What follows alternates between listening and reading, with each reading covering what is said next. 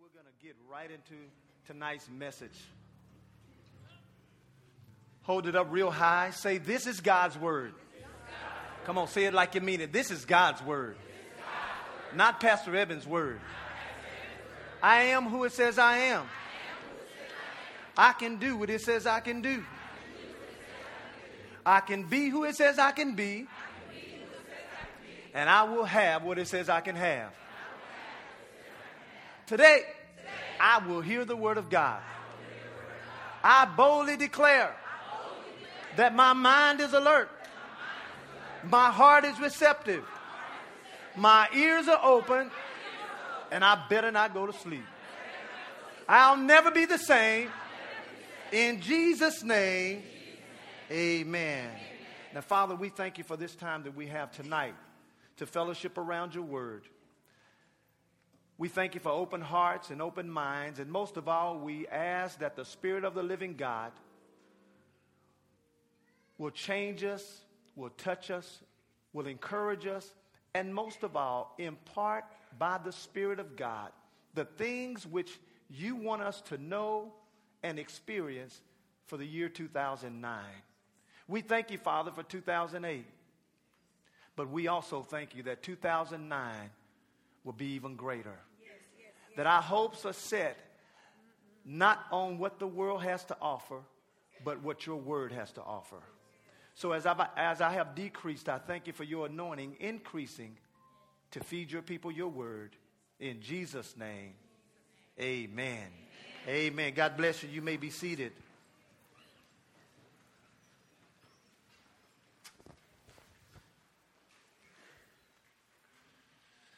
Tonight's service represents the first service for our new year.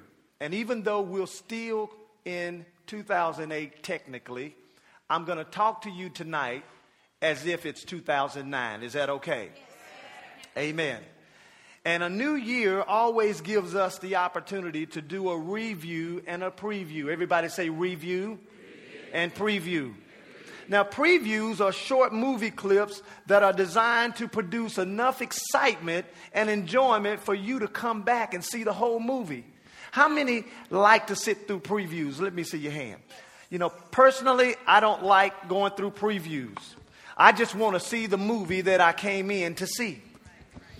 But previews are designed to really give you a glimpse of a movie and entice you to the point that it will encourage you to come back. Well, what better preview can we have and get that's more valuable than God's Word? And so today and tonight's message is a direct result of me spending time in prayer and meditation to hear what the voice of the Lord is for Word of Truth Family Church and for you individually. Every year, God gives us a prophetic direction which is designed to chart our expectations for the upcoming year. In other words, God will always give us a prophetic direction, and that prophetic direction will give us hope so that we can anchor our faith in what He wants for us for the coming year. And so this year's theme for 2009 is a year of all sufficiency in all things. Everybody say a year, a year. of all sufficiency in all things. What does that mean? That means that for 2009, God wants Word of Truth Family Church members and those of you who are here tonight, He wants you to have a year full of all sufficiency in all things. That just means that God wants you to set your hope and your expectations on having more than enough at all times in your life. Now I want you to do this. Turn to 2 Corinthians chapter 9. 2 Corinthians chapter 9, and this is where we're going to use as a platform God's word to not just justify having a year of all sufficiency, but we're going to, through the, uh, the reading of God's word, we're going to see that it is God's will for us to experience all sufficiency in all things. Now, Second Corinthians chapter 9, and I'm looking in verse, I'm going to start actually in verse 1. I'm going to read a lot because I really want us to see the context of what this is actually saying. And I want you, if you're taking notes tonight, I want you to write down as point number one, and that is this. An all sufficient year starts with an all sufficient promise. An all sufficient year starts with an all sufficient promise. Second Corinthians chapter 9, if you're there, say, I'm there. I'm actually going to start, let's start now in verse 5.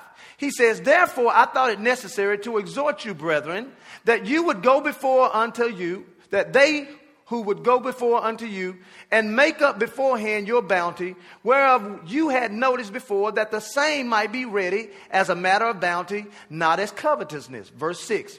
But this I say, this is Paul talking now to the Corinthian church. He said, But this I say, he who sows sparingly shall reap also sparingly, and he who sows bountifully shall reap also bountifully. Every man according as he purposes in his heart, so let him give, not grudgingly or out of necessity, for God loves a cheerful giver. And God, here's the focus verse, and God is able. Say, God is able. Say it again. God is able to make all grace abound toward you, that you always, having all sufficiency in all things, may abound to every good work. Now I'm going to read that out of the Amplified Version. He says, And God is able to make all grace, every favor, and earthly blessing come to you in abundance, so that you may always and under all circumstances and whatever the need be self sufficient, possessing enough to require no aid or support, and furnish in abundance for every good work and charitable donation. In other words, God is saying He wants you to have more than enough to the point that whatever you have a heart to do in terms of helping people, you are able to do it. I believe in 2009, God's going to bless you so much that if your whole family needed, needed you to pay their car note, you can do it and still wouldn't miss a beat. See, you don't have enough until you can help somebody and it doesn't bother you at all to do it.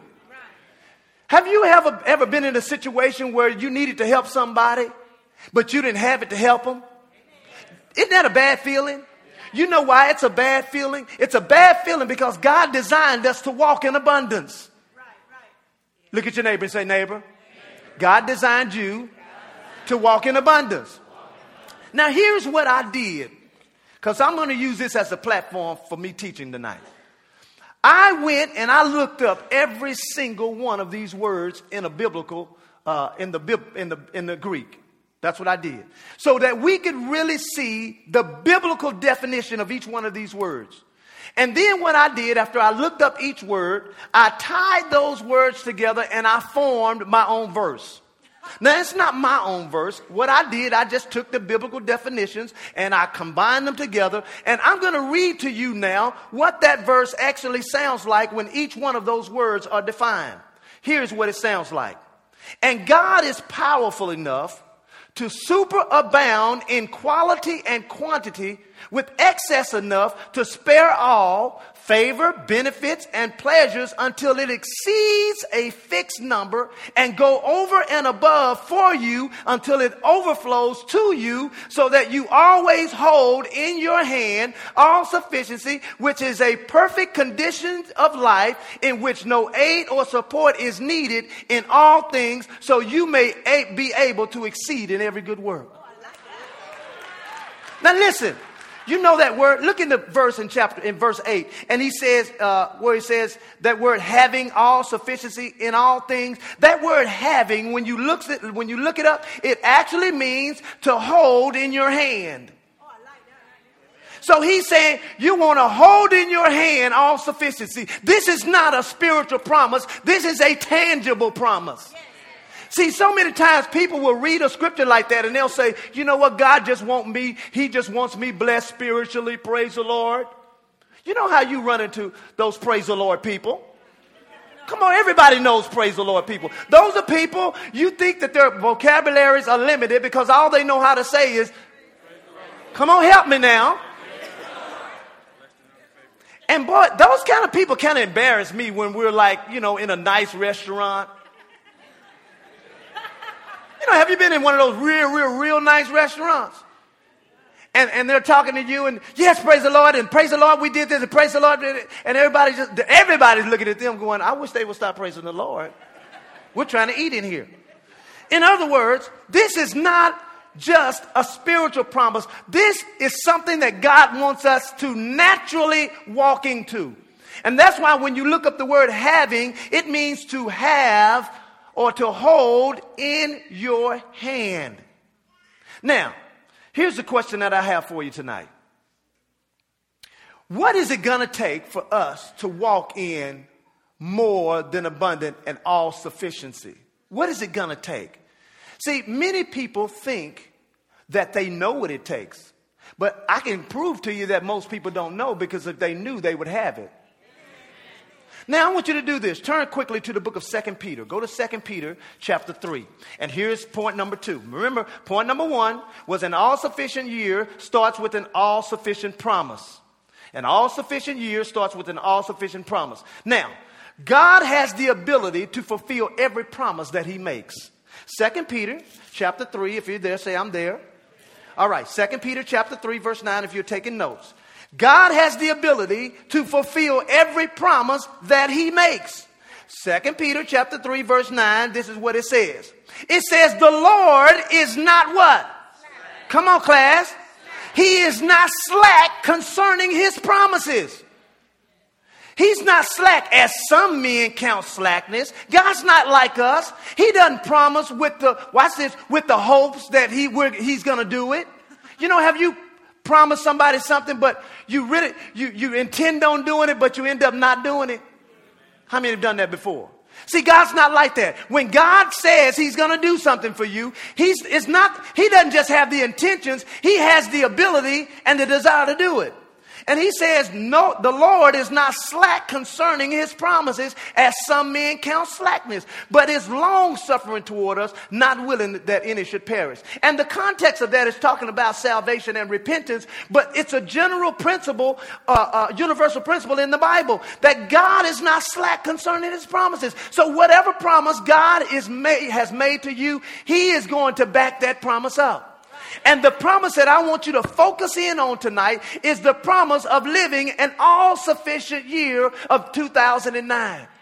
Now you may say, well, Pastor, you don't know what kind of year I had in 2008. It don't matter because God made you a promise that in 2009 you're going to have all sufficiency in all things. Now, go to Joshua chapter 23. Joshua chapter 23. Because God's word is designed in and of itself to come to pass. God's word is designed in and of itself to come to pass. Joshua chapter 23, verse 14. We're talking about now, God has the ability to fulfill his promises that he makes to us. Go to Joshua chapter 23 because I want you to see that God's word is designed to come to pass. Now, I'm, I'm looking at verse 14 and it says, And behold, this day I am going in the way of all the earth and you know in all of your hearts and in, and in your souls that not one thing has failed of all the good things which the Lord your God spoke concerning you, and are all going to come to pass unto you. And not one thing has failed. In other words, God was talking to them and he said, Listen, the promises that I made you, every single one of them are coming to pass. And not one of them are going to fail. My question to you is how can God have the audacity to say something he couldn't do? He wouldn't. In other words, he has the ability and he has the power to complete his promises. Now go to Jeremiah chapter 1. Go to Jeremiah chapter 1. God, believe it or not, constantly, everybody say constantly, God constantly watches over what he promises to make sure it happens. God constantly watches over what he promises us to make sure what he promises happens. Jeremiah chapter 1, look in verse 12. Then says the Lord unto me, You have well seen, for I will hasten the word hasten, when you look it up, it means to watch or to look out. It also means to remain sleepless. So he's saying here, he says, watch this, verse 12. Then said the Lord unto me, You have seen well, for I will, watch this, go without sleep and watch over my word to do what? To perform it. In other words, God is saying, I do not sleep, and my reason for not sleeping is to make sure that what I promised you comes to pass. Now that's awesome because that means God, even when I'm asleep, is orchestrating things to work together for my good. He's moving on people's hearts. He's moving in situations. And even though I may not understand how he's going to do it, all I need to believe is that he can do it. Somebody say amen to that. Now go to Numbers very quickly. I know I'm giving you some scriptures, but I'm trying to lay a foundation because, see, some of you all don't realize when y'all come to church on Sunday, I'm having to fight half of y'all to just get you to hear the word. Some of you all have been walking around in so much doubt and unbelief, and channel four is drowning you that when you come in, if I don't lay some good foundation of the word, you don't understand. Some of y'all look like this to me. You're, you're fighting me. The word is coming. See, some of you are right now, you're going, I can't even imagine having a life or a year full of all sufficiency in all things. Can you imagine just putting all your bills on auto pay because you always have enough money that I ain't worried about it? That's what I'm talking about. I think I struck a note on that one, didn't I?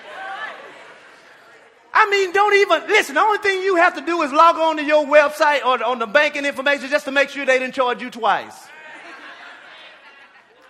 Amen. Numbers 23. Why is God able to keep these promises we're talking about? Why is He able to keep them? Look in uh, Numbers chapter 23, and let's look in now verse 19 and 21, 19 through 21. Numbers chapter 23, and I'm going to start in verse 19. Why is God able to keep his promises? Well, look in verse 19. God is not a man, first of all. He's not a what? He's not a man that he should lie. Neither the Son of Man that he should repent. He hath he said, and shall he not do it? Or has he spoken it, and shall he not make it good? In other words, watch this. Look at verse 20. I like it too. Behold, I've received commandment to bless, and he has blessed, and it cannot be reversed. So in 2009, there's no circumstance that can face you that can reverse the blessing that God has for you. But see, most of us, we don't stand firm on the word. See, when you stand firm on the word, then the word has to change what you're going through. But many of us, you know, we do, we change when we're going through instead of allowing that thing that we're going through to be changed. So here we go. He said, watch this, he is not a man that he should lie. He said, Won't I make it good if I said it? Now, let me show you another reason why God, he, you know, he can make a promise and keep it. You know why? Because God's promises and him are one. In the beginning was the Word, and the Word was with God, and the Word was God. So God's Word are His promises. That means that His promises are Him. So the only reason He can't lie is because the promise is Him. Now, let me tell you why that's powerful. God's promises are Him. And when I see that when I stand on His promises, I'm standing on who He is. Now, here's a question I have for you Who can stand before God? If God be for me, who can be against me? If I'm standing on who God is, whatever is standing against me has to melt down. Amen. So, let me give you the process for kingdom promises to, to manifest. I'm not going to go through them in detail. I'm just going to throw them out at you. This is the process for kingdom promises to manifest. In other words, in order for a promise that God made you to come to pass, it's, it's got to follow a process. Everybody say a process. And the first process you need to understand for promises to manifest in your life is that number one, Christ gives you access to all the promises. Did you hear what I said? What did I say? Say it one more time. Christ gives us access to all the promises. Now, I'm going to read this. You don't have to turn to it. This is found in Romans chapter 5. And if you're taking notes, verse 1 and 2, listen to what it says. Therefore, being justified by faith, we have peace with God through our Lord Jesus Christ, by whom? By Jesus Christ. Also, we have access by faith into the grace of God. In other words, Christ has given us access into the promises of God. In fact, one scripture says that we were at one point without God or without Christ, and guess what? We were alienated from the promises of God. In other words, had not Christ died for you and me, we would not have the right to access God's promises. Somebody say amen to that. So Christ first gives us access to the promises. Step number two in this process is that my confession allows me to ask and decree the promises. Now go to Job. Some of you all don't know this verse. Go to Job chapter 22. Job chapter 22. Here's my second point. My confession, your confession, what you say every day allows you to ask and also decree the promises to come to pass in your life. See, what I like about I already know I'm gonna have a good year in 2009. You, do you know that how well I do in 2009 is in nobody's control but mine? See, once you learn how to use your faith, it ain't got nothing to do with nobody else. Job 22, and look in verse now, number 28. Watch what it says. You shall also decree a thing, and the thing that you decree shall be established unto you, and the light shall shine upon your ways. God is saying here, because here's the process now. I'm talking about how to bring manifestation into the promises of God. The second way to do it is that you got to now start decreeing some things out of your mouth. And see, some of us, you know what? We're stuck. See, we're stuck in the dark. It's like, well, I don't know what to do. Now, here's the problem. The scripture says the steps of a good man are ordered by the Lord, not the step. See, many of us, we want to take one step and watch God just do everything. It don't work like that. Because, see, God will give you more along the way than He does when you start. You just got to start walking. Remember now, it didn't say we stand by faith, He says we walk. So, in order to walk, you got to take some steps. And see, the scripture said the steps of a good man are ordered. And so in this case here, your confession, when you begin to decree things, then watch what it says, then the light will shine on your way. So if you don't know where you're going, if you don't see where that job's coming from, you need to decree it. You don't decree. See, we're doing it in reverse. See, you ought to know this works. You know how I know it works? Because it's working in reverse for a lot of y'all. You driving down the street, ooh, I'm gonna run out of gas. You just watch it. Call AAA. You do it on your job. Oh, my supervisor hates me. That's why they, you drinking all that haterade at work. You know why you're drinking it? Because you're speaking it. You're decreeing it. So you got to now get your mouth in order. Here's the third process, real quick. I'm taking too much time on this. Are y'all being a slow class? Watch this. Here's step number three in the process. My thoughts act as my spiritual GPS system that aids my ability to believe. My thoughts. I'm talking about now, how do I manifest the promises of God? The first step was what? Step number two is what? My confession allows me to ask and decree the promises. Step number three is that my thoughts act as my spiritual GPS system that aids my ability to believe. You say, Pastor, what does that mean? That means that whatever you think about the most is, is where the direction you're going to go. As a man thinks in his heart, so is he. So if most of your thoughts is one of failure, I can I will bet on you you're gonna fail. In other words, your thoughts is your GPS system. It is going to guide you along your faith walk. And if your thoughts are negative, you cannot have negative thoughts and walk by faith.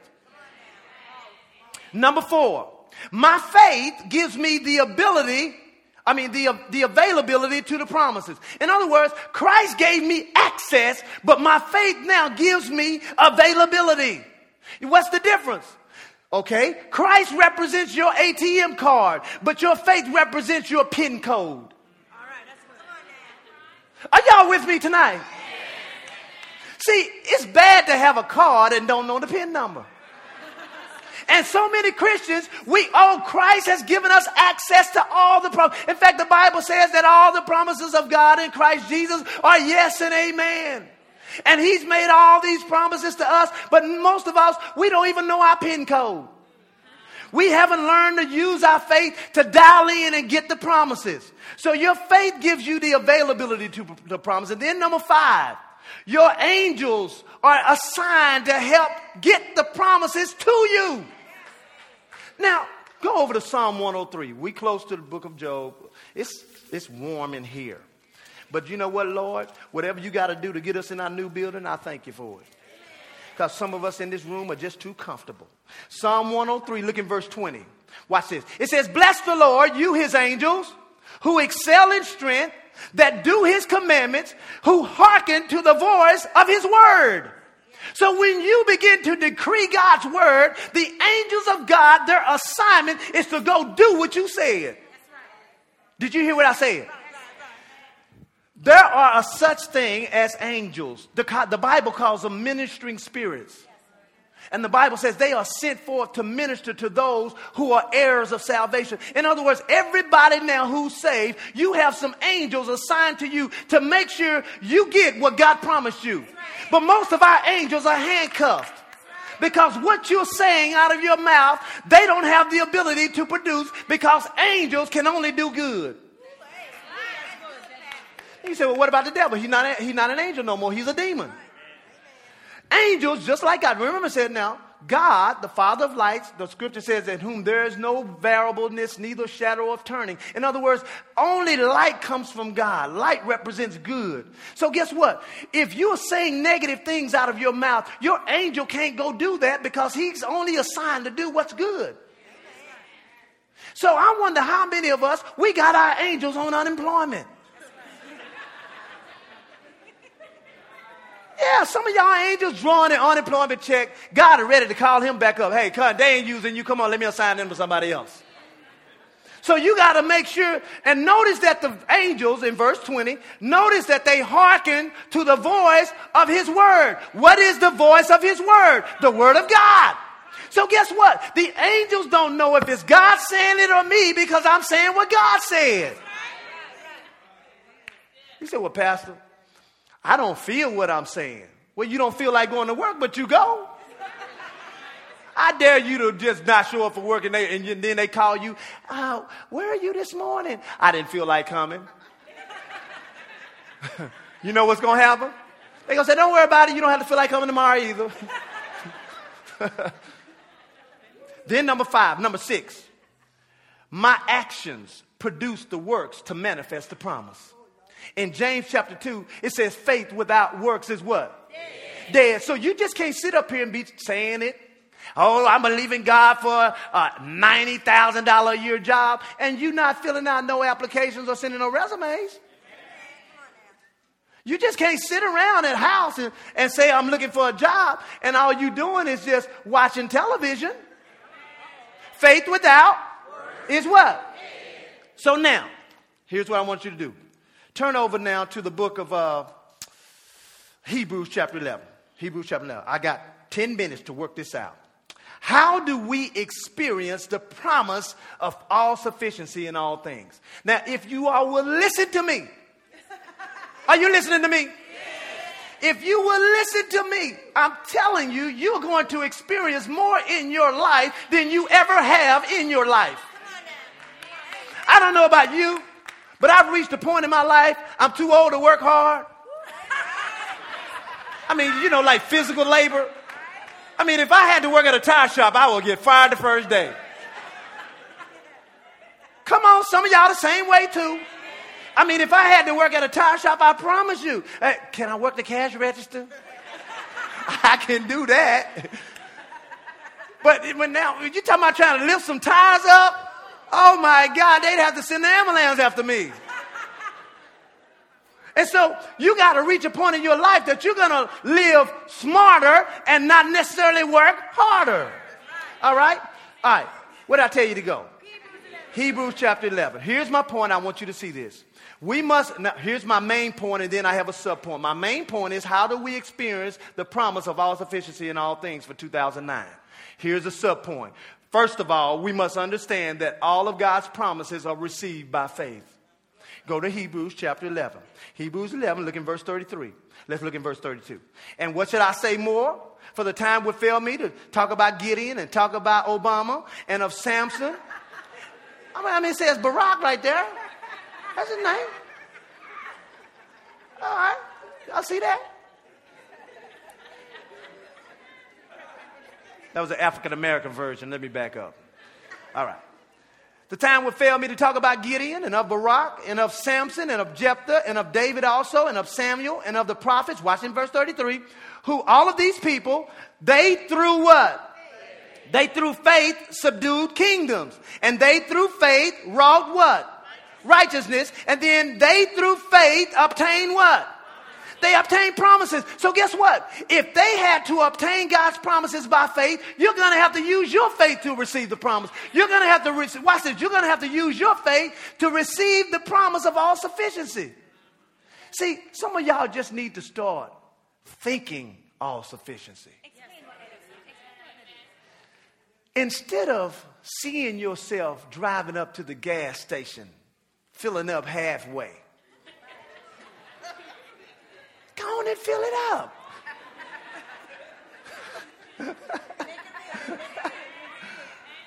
Instead of picturing yourself sliding on 287 because your tires are bald, see yourself with brand new tread on your car.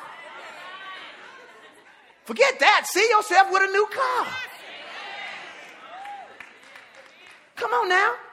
See yourself walking into the store to shop and not even look at the tags. I want that one.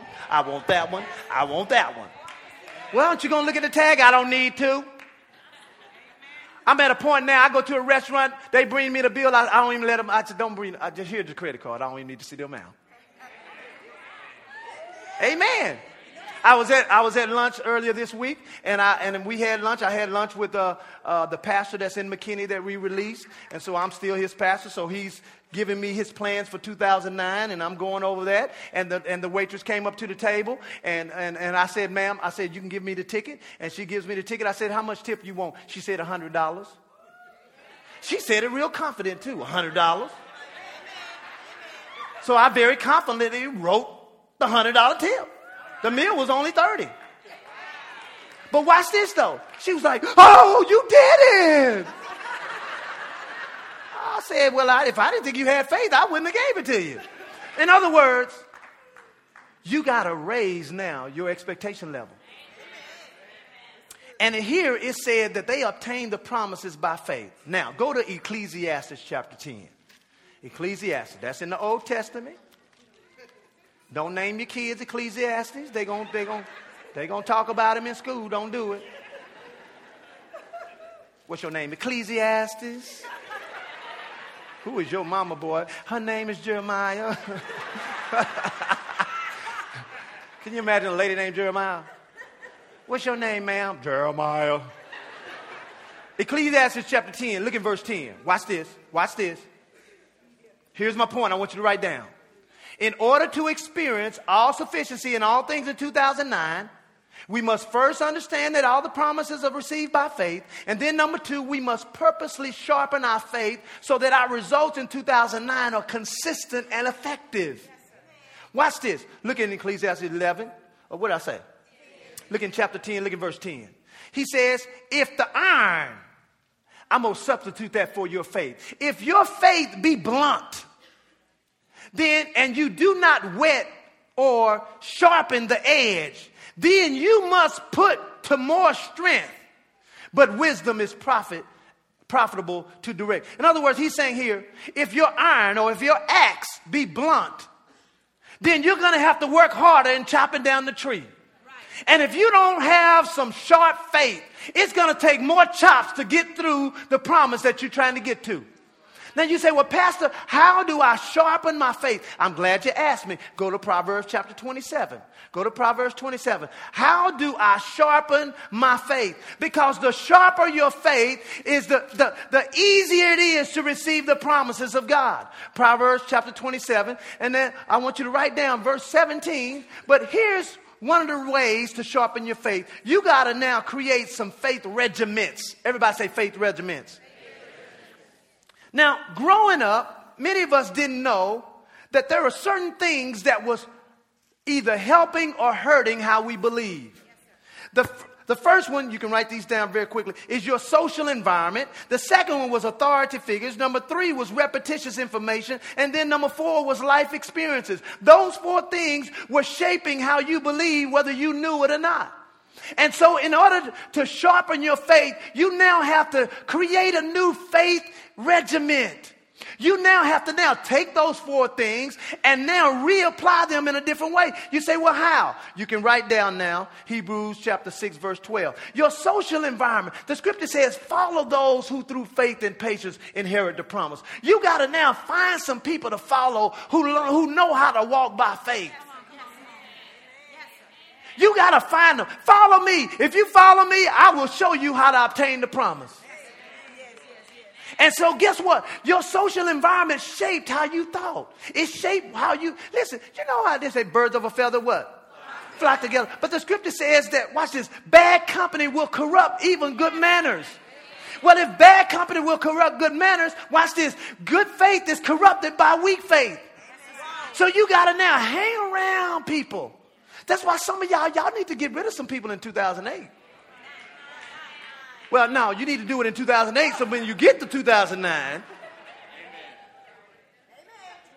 because some of the people in your in your circle right now, you can't even believe God for a free blow pop before they talking about you. You gonna try to believe for a blow pop, girl? Don't you know how much that costs? Well, it just costs a nickel. But you know what? A nickel? You know, a nickel is a lot of money. I, all I got was a nickel raise last year. See, you can't be around people like that. So your social environment is, is what you got to use now to create a new faith regimen. And then authority figures. God's word now needs to become, watch this, the final authority in your life.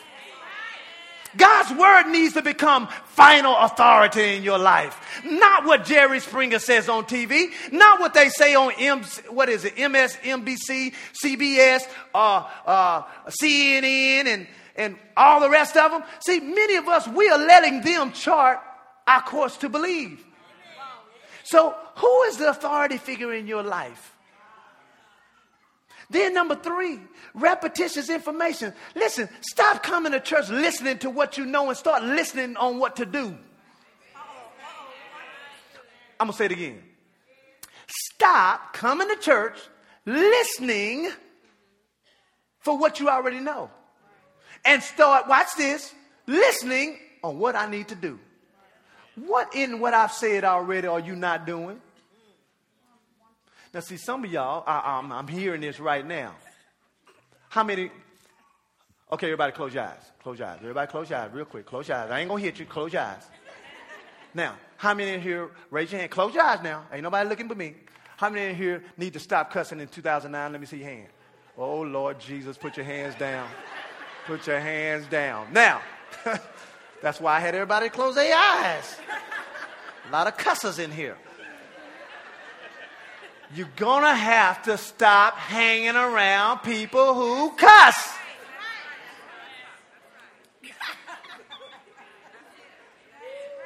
Look at your neighbor and say, Neighbor, did you raise your hand?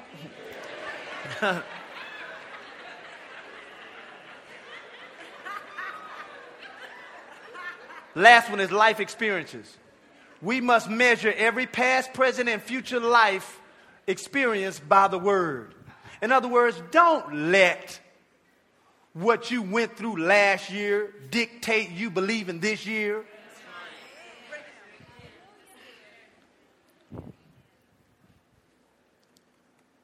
Here's the last thing. Go to 1 John chapter 3.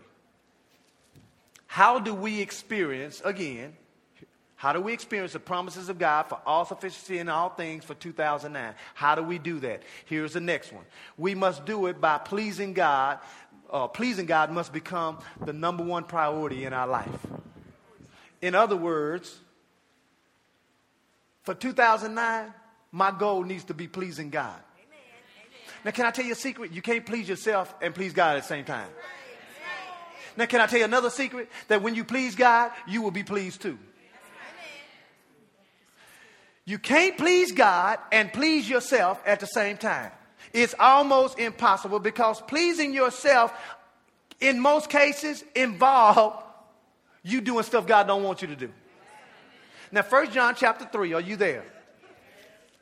1 John chapter 3. How do we experience 2009 being all sufficient in all things? We got to do it by pleasing God. All right? 1 John chapter 3, and write down now verse 22. It says, and whatever we ask, we receive from God because we keep his commandments. And then, watch this. And this is in addition to keeping his commandments, and we do those things that are pleasing in his sight. Do you see that those are two different things? He said, first we do his commandments, and then on top of doing the commandments, we do those things which are pleasing. He said, Well, Pastor, what's the difference? Okay. I can do God's commandments, you know, do not steal, do not kill, do not commit adultery. Do I, I can be doing that, and then he tells me to, to go buy my wife a fur coat, and I don't do it. You don't need a fur coat. It's, it's too hot in Texas. You don't need a fur coat. But, but, but here's my point. Here's my point. Obeying him still gives him pleasure that pleases him. He said, then do those things which are pleasing. So there are going to be things that God wants you to do in 2009 that you just need to say, you know what? I'm just going to do it. And so in this case here, we got to do what is pleasing to God. Now, pleasing God positions me to abound from one level of life to the next level. If you turn that down, because it's blowing the microphone for me. All right, go to uh, 1 Thessalonians chapter 4. We'll stop right here. First, 1 Thessalonians chapter 4. 1 Thessalonians chapter 4. Pleasing God positions us to abound from one level in life to the next level. First, 1 Thessalonians chapter 4, look at verse 1, verse 1. Furthermore, then we beseech you, brethren, and exhort you by the Lord Jesus, that as you have received of us how you ought to walk and to please God, watch this, so that you would abound how? More. Come on, class. More and what? What he's saying here is when we please God, it will cause us to abound more and more. That just means that we go from one level of life to the next level of life, to the next level of life. And so here's my question What level of life, what street are you on right now? See, some people, they're on not enough street. Now, I don't know about you, but I've been on not enough street and I stayed there too long. See, not enough is when you got short of everything. That's when you robbed Peter to pay who? Paul. Paul. And then Paul got upset, so he went to the pawn shop and got a loan to himself. and then you got people who own just enough street. Now, some people get satisfied right there. Ooh, they paying their bills. Most of them even on auto pay. And you got just enough coming in, but let your car break down or let an unexpected expense like a hail damage and now you got to pay your 1% deductible from your insurance company. Let that happen and now what happens? You don't have just enough now. And then you have people who are in more than enough. Now, let me go back to the just enough people. If you, if you allow your desires to control whether you stay at the just enough level, if you do that, God can't bless you like He wants you, wants, wants to. People who have just enough and they're happy there, God can't use you like He wants to because He really wants you to have enough to help somebody. But if you don't believe Him for more than just enough, then He can't bless you like He wants you because you know what's going to happen? People who live in just enough and then God gives you some more, if your priorities are not right, you'll use the new that He gave you to live on you. Have you ever got a raise and didn't seem like you got one? Have you ever made more? How many, okay, honestly, how many made more money this year than you did last year? Let me see your hand. Come on, keep your hand up. Wow, that's a lot. Look around you. Look at a lot of people. Now, watch it. Put your hand down. Now, I wonder, does it reflect in your bank account right now? You say, well, Pastor, we got inflation going on, groceries up, gas went up, and you're right. But I wonder how much of your increase you even thought about saying, God, how much of a blessing can I be to somebody when it's time for me to be a blessing? Then you have people who own more than enough street. And people who own more than enough street, you, you know, they may not stay long depending on their mentality. I told one of our members yesterday, they, they wanted me to pray for their healing. And I said, I can do that. I said, but you know what? If you don't fix the physical thing that's creating the, the, the, the, the you know, the, the pain, if you don't fix the, the physical thing, I can pray for the pain to go away, and then the pain gonna come back because you haven't adjusted your body to fix it. You understand that? Last but not least, how do we experience it? We're going to do it by doing four major things. We're going to produce fruit to please God. Write down Colossians chapter 1, verse 10. And then we're also going to deny our flesh. That's Romans chapter 8. The scripture says that if we deny our flesh, if we don't deny our flesh, we cannot please God. So you got to have less flesh attacks in 2009. You know what a flesh attack is, right? That's when you just go off. And you didn't know you went off till you, it's like you come back to yourself. Everybody laying on the ground. Your knuckles are bleeding. It's like, whoa, what happened? I, I, flipped out. Well, you can't have no flesh attacks. You can't have major ones in 09. Then you got to give properly. Go back and we're closing with this scripture. I promise you, we're closing to this. You know, this is the first, the, you know, first time I can go over the time. So go to 2 Corinthians chapter 9. Praise the Lord. Go to 2 Corinthians chapter 9. We'll, this is it right here. This is it right here. Now, did you get a bag? Did everybody get a bag? If you did not get a bag, raise your hand. Okay, don't worry about it. You get yours on the way out. Okay, you'll get it on the way out. Just make sure they have their bags. Let me explain to you what I'm doing. Faith comes by what? Hearing. Hearing. But faith is released by the words of your mouth. Now, we have here what I call our word of truth confession bag. Now, this is not to confess your sins. That's not because this is too little for yours. I'm just messing with you. I'm just messing with you. This is our word of truth confession bag. If you look inside of your bag, you will see five pennies. Do you see the five pennies? Now, here's what we're going to do. Did you get a confession card that looks like this? What you're going to do five times a day, you're going to put these pennies in your bag before you leave home, and you're going to put this bag in your purse, your pocket, or wherever you keep your stuff. And five times, you're going to take the penny out, one penny at a time. And you're going to take the card out and you're going to say, Father, I believe I have whatsoever I say, and your promise for my life in 2009 is for me to experience a year of all sufficiency in all things, according to 2 Corinthians 9 8. I believe I receive an overflow of favor, promotion, increase, health, wealth, ideas, and material resources so that I can be a blessing at all times to your kingdom my family, my church, and those who you lead me to assist. Thank you that 2009 is a year full of God's best for my life in Jesus' name. And every time you make your confession, you're going to take the penny out of the bag. So by the end of the day, you should have no pennies in your bag. And so at the beginning of your next day, you're going to take those pennies and you're going to put them back in the bag because what I'm trying to get you to do is create a consistent confession that lines up with what we know God wants for us for 2009. And if the Bible says we have whatsoever we say, the opposite of that is you don't have what you don't say. So I'm trying to get you. I was going to put 10 pennies in there and I said, well, I got to start them out at least with just five.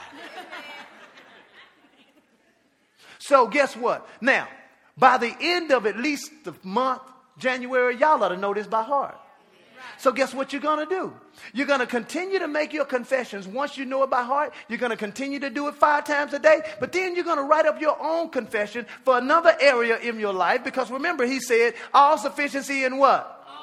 So I'm going to have all sufficiency in my marriage, all sufficiency on my job, all sufficiency in my health. So I'm going to go and find some scriptures that relate to all sufficiency in an area. And then I'm going to put my five pennies back in there. And when I make my new confession, I'm going to do it now five times a day with my new confession. And I'm going to do that until all of what's coming out of my mouth is full of God's word.